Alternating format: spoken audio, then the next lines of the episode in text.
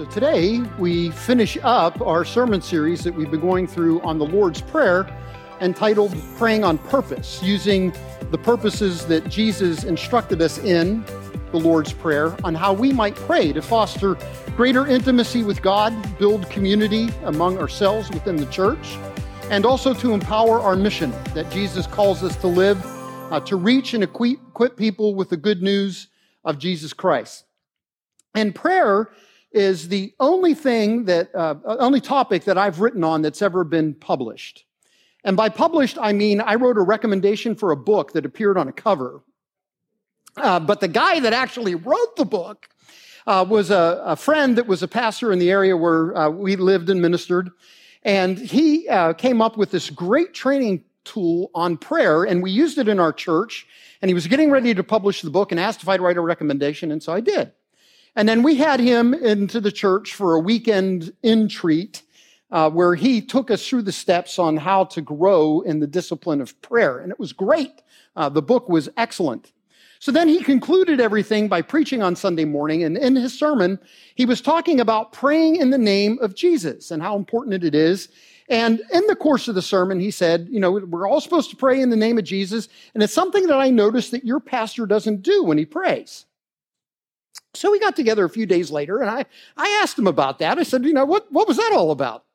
And he said, well, when you pray, you don't always conclude your prayer in the name of Jesus. And I said, well, we pray a couple times a month together. I said, I, I, frequently talk about how we get into God's presence, not on any righteousness of our own, but through the righteousness of Jesus and pray according to the will and character of Jesus. I said, that's praying in the name of Jesus. He said, yeah, but you need to say the words. And I said, You need to write a new book. Um, and it, it, sort of goes back to a little bit of, of the debate, if you will, about the Lord's Prayer, where some people say that we should recite it word for word every week, especially in, in corporate worship. And there is truth to that. When Jesus gave us the prayer, he said, Pray like this. Uh, but it is also a pattern for prayer. And we aren't tied just to the words of the prayer, but use what it teaches us about prayer in order to pray. And we are, um, that comes out especially true as we consider the conclusion to the Lord's Prayer this morning.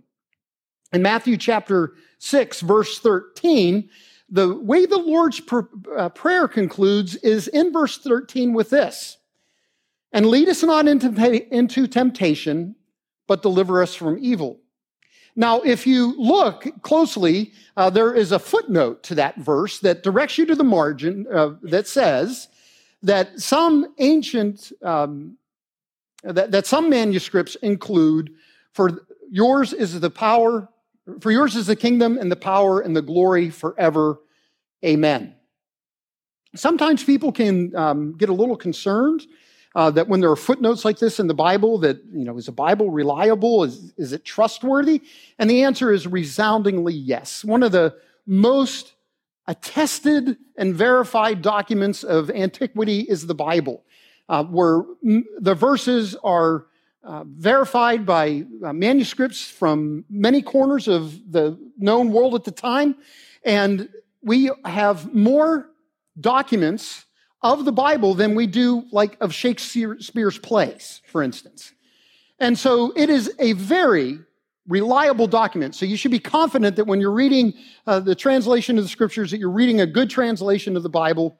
And it is good for us when there are questions among the translators that included in the footnotes so that we can uh, research them out and make sure and decide for ourselves whether this is a part of scripture or it is not. Now, many people think that because in the Jewish synagogues, the custom was that at the end of the prayer, they would end prayer with a doxology, which is just an expression of praise to God. And that somebody added this um, prayer to conclude like that liturgy in the, in the synagogues. And at some point, it got a part of some of the manuscripts. But the translators think that the best translations don't have it, and so they put it in the footnote. So then it immediately raises the question well, if that's the case, should we even be preaching on it if it's not actually something that Jesus said?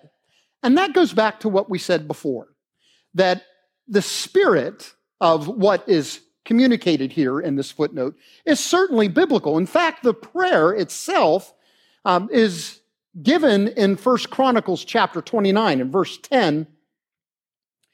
Uh, David is praying and he says, Yours, O Lord, is the greatness and the power and the glory and the victory and the majesty for all that is in the heavens and in the earth is yours. Yours is the kingdom, O Lord, and you are exalted as head over all. And the call to worship that began our service and that we prayed just before um, the sermon also reflect these same concepts. So we, it is profitable to look at them because it is a prayer contained within the Bible. But as we mentioned, it's not just that the Lord's Prayer is a prayer that we recite word for word, but it contains direction for us as to how to govern our prayers. And these words are very fitting to that end. So while I am not suggesting that this addition is an improvement to Jesus' teaching on the Lord's Prayer, I am saying that it complements it very well. So, what are we to learn from this little doxology? The terms kingdom, power, and glory we've talked about in other sermons through the series. I'm not going to elaborate on them today. I'm going to take a look at the word for and the word amen and see what it is that we can learn from these words about how we should pray. And the first thing that we see is that you are to present biblical reasons for the requests that you offer to God in prayer. Uh, this uh, note begins, For yours is the kingdom. The word for is pointing to purpose or reason. In other words, as Jesus instructed his disciples to, to pray, for all of the things that uh, he instructed, praying to our Father who's in heaven, um, that his will would be done, his kingdom would come, um, his name would be hallowed, that we would have our needs met, that we would be forgiven of our sins as we forgive others, that we would be delivered from evil, all of those things. The reason that they're offered in prayer is for the glory of God, that his kingdom, his power, um, and his rule would be made manifest and spread through over all the earth because he answers these prayers. We have an example of this type of thing in Job. In chapter 23, he says, Oh, that I knew where I might find him, that is God, that I might come even to his seat. I would lay my case before him and fill my mouth with arguments. Now, arguing in prayer differs greatly from when we were teenagers and argued with our parents. Um, it is not the idea of being argumentative, but is, it is presenting reasons. It is marshaling reasons together, if you will, as to why we feel God should answer our prayer. Now, we aren't informing God of anything that he doesn't already know. So then why is it that we would do this? In his book, Praying with Your Eyes Open, Richard Pratt offers two reasons. Uh, one is he says that sometimes we are so burdened by something that we really don't know exactly how to pray for it. It's so weighty, it's so complex. But when we begin to think about the reasons behind our going to prayer, it can help us to pray with greater um, uh, knowledge and awareness. But he also mentions that sometimes bringing together reasons in our prayers enables us to express the importance and the urgency for which we are praying. So, that being the case, then, what are some reasons why we would provide reasons for the requests that we offer in prayer?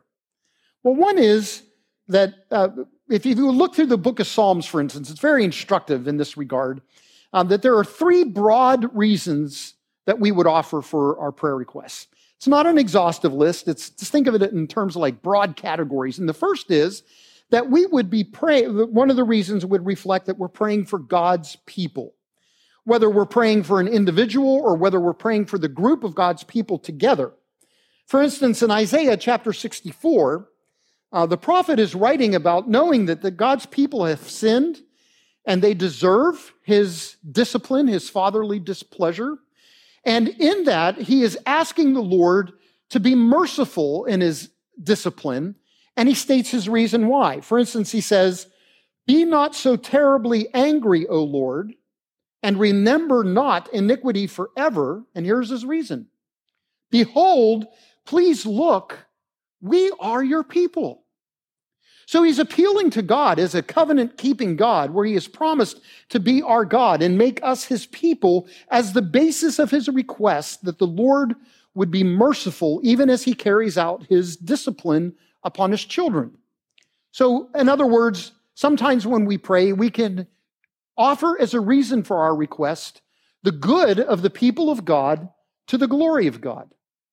In addition to that, we might be offering uh, a reason of prayer for the world. You might remember in the book of Genesis when Abraham was visited uh, by the travelers and they were telling him of the plans that Sodom and Gomorrah would be destroyed. Um, Abraham reasons and prays that the, they would not destroy the entire city because there may be some righteous people in the city. And we read in Genesis 18, Far be it from you to do such a thing, to put the righteous to death with the wicked, so that the righteous fare as the wicked. Far be it from you, shall not the judge of all the earth do what is just? So he's appealing to God's justice and his working in the world as a means by which his prayer would be heard. And then finally, uh, another broad reason that we would offer in prayer is that it would promote the glory and the honor of God. And that is what this conclusion points to, does it not? For yours is the kingdom and the power and the glory. That God would be pleased to answer all the petitions that are mentioned so that he might be, his fame might grow in all the world. And sometimes our reasons may involve more in one, one or more of these things, or even some things outside of them that don't fit neatly into these categories. Now, sometimes um, it, we, we can offer improper reasons that God would answer our prayer. Uh, for instance, we might think of somebody that's going through a particular hard time and crisis who's been a very faithful servant in the church, and we, we pray and ask God that He would help them in whatever the crisis is because they've been such a good servant.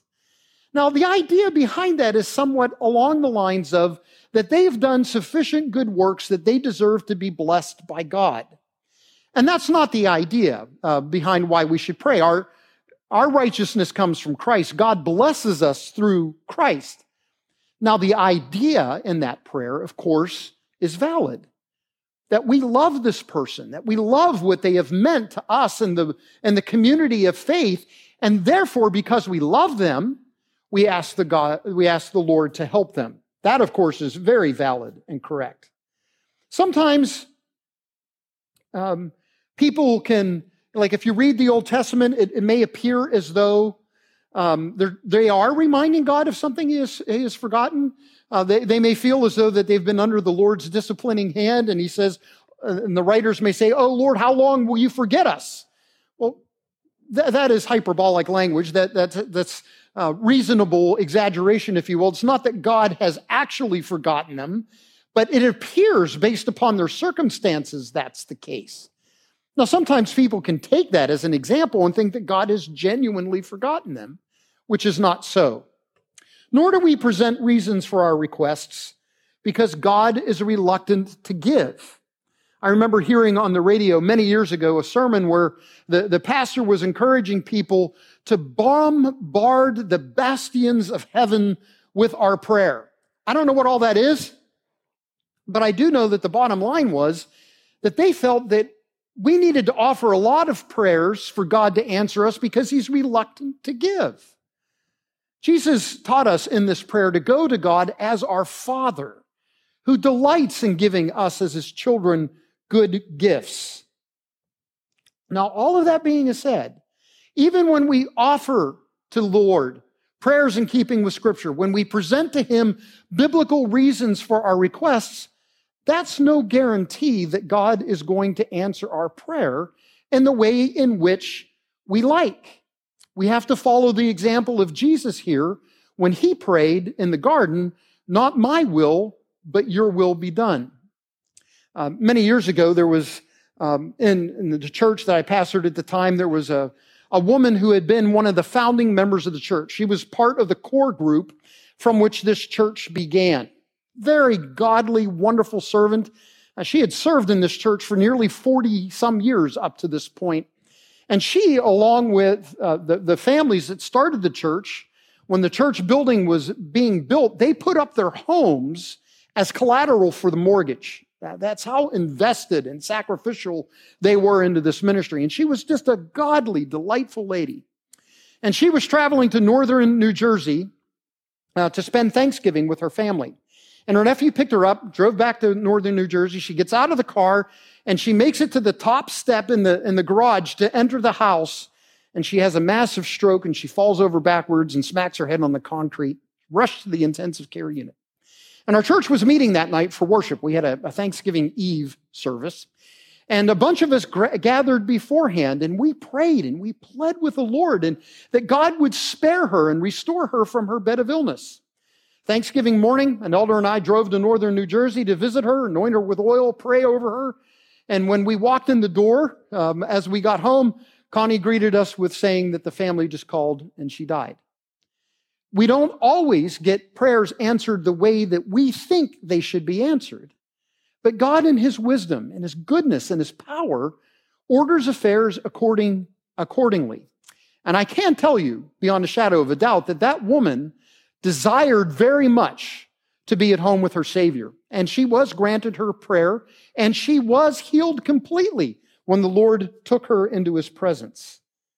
But it is important when we pray, not just to fire off request after request, those are valid, but at times to think, to gather our thoughts, and to present biblical reasons for our prayer.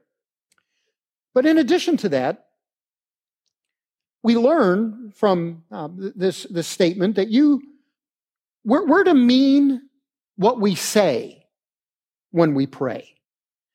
Um, when we, we pray these words, like we did earlier in the service, for yours is the kingdom and the power and the glory forever, we conclude the prayer with the word amen.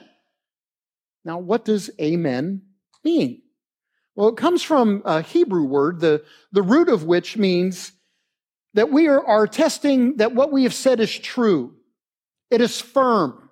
It is solid. It is certain. So we are saying with conviction that what we have just uttered is our request before Almighty God. It expresses an emphatic yes. It is a declaration that's the truth. Now, some have said that amen is the expression, if you will, may it be so. However, the word is much stronger than that. It's not just wishful thinking. To say amen at the end of our prayer is our final profession that we've meant what we've said. And the reason that is important is to remember the context in which Jesus is speaking these words to the disciples. Just before this passage, he is talking about a prayer that is not pleasing to the Lord. He points to the Pharisees as an example. And he says that the Pharisees like to pray in public, whether it's on the street corner or uh, at the temple, and they pray loud and they say fancy words so that other people will think, wow, isn't that a godly person? And Jesus says that is selfish kind of prayer, and they have received their reward for such prayer. You know, it's, it's a temptation at times, for instance, like when we're praying in a group, we can be praying for the benefit of the other people more than we are praying for God. Might be a, a modern day kind of example of that. But in addition to that, Jesus is also speaking to um, the, the, Gentiles, uh, the people of pagan religions, if you will, who used prayer sort of as a um, mechanism, a formula that they would just repeat the same phrase again and again, and they would say the same thing time after time. And they felt that by doing so, that they were able to manipulate the gods to get whatever it was that they were wanting. And Jesus said, no, neither type of prayer is valid. You should not be praying to attract attention to yourself. You mustn't be praying detached from God as some kind of mechanical interaction. He's your father. Pray to Him as such in relationship with Him. And at the conclusion of your prayer, you should be able to say, Amen. J.C. Ryle was a, a very famous pastor in England, and he provided this comment about the Lord's Prayer. It's a, little bit uh, longer of a statement, so I've put it up on the slides for you. And he says this Now let us examine ourselves and see whether we really desire to have the things which we are taught to ask for in the Lord's Prayer. Hundreds repeat these words weekly as a form, but never consider what they are saying. They care nothing for the reverence of God's name, the com- coming of the kingdom of God, or God's will being done in their lives. Yet they piously repeat the Lord's Prayer. They have no sense of daily dependence on God, no sense of personal sinfulness, no effort to cover over the sins of others so their sins can be forgiven them no concern about the sins which so easily entangle them, yet they repeat the Lord's Prayer. These things, excuse me, ought not be. May we resolve that by God's help our hearts shall go together with our lips.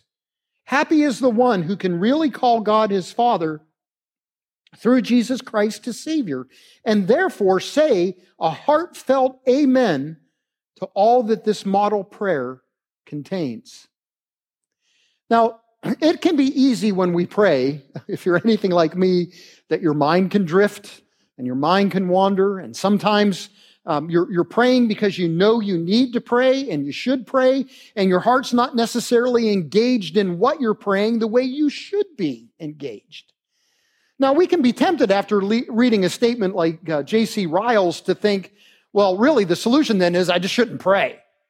And that's not the case at all, but rather we acknowledge to the Lord our deficiency, ask Him to forgive us for it, and we seek His help so that we can pray with hearts and minds engaged in what we're saying so that we might be able to resound Amen at the conclusion of our prayer. So, as we've been going through this series of prayer, uh, we've been stating that our, our purpose in doing so is not just to inform ourselves how to pray, but to induce us to pray. And as we've gone through, we've talked about each week a, a potential way to grow in prayer that week based upon something that we learned in the service. We've called it our prayer potential.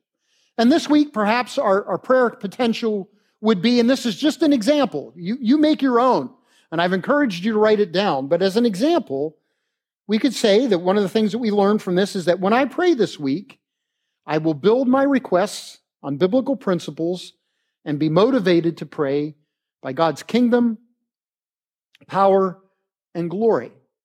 And so we have talked about how prayer is not only to build our intimacy with the Lord and community with each other, but it is uh, to help us, to empower us for mission.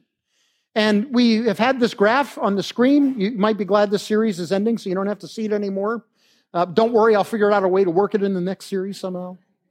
Uh, but we, we see ourselves as called by God to live on mission, where we see all the different places in our daily, weekly routines where the Lord takes us, uh, whether it's uh, interactions in our home, at work, in the community, in the neighborhood, uh, where we engage in commerce, whatever. And we identified people in all of those areas that we have regular interaction with, and we picked three out of that bunch that we were going to pray for on a regular basis so that we could see how we could use the Lord's Prayer to pray for those individuals and pray that the Lord would give us opportunity and boldness where we might be able to help them, uh, where we might be able to love them and help them to grow closer to Jesus or his people. And so, maybe as an example of that for this week, you could say, when I pray this week, I'll ask the Lord to turn the hearts of those three people to truly seek Him through Christ. And we also mentioned developing a prayer vision, which very simply is this taking a look at where we are in prayer right now. How are we doing in developing our intimacy with God or building community or empowering mission through prayer? And wh- how are we doing right now? And where would we like to be 12 months from now?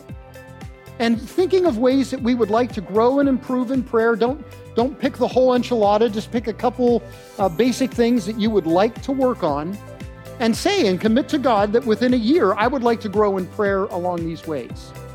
Well, we prepared a prayer vision worksheet, if you will, if you wanted to go through that exercise, and I encourage you to do so. Um, uh, Luke's provided a QR code if you didn't get the weekly update where you can access that document and you can do so. And I encourage you to be thinking how is it that I can ask the Lord, help me to grow in prayer within the next year?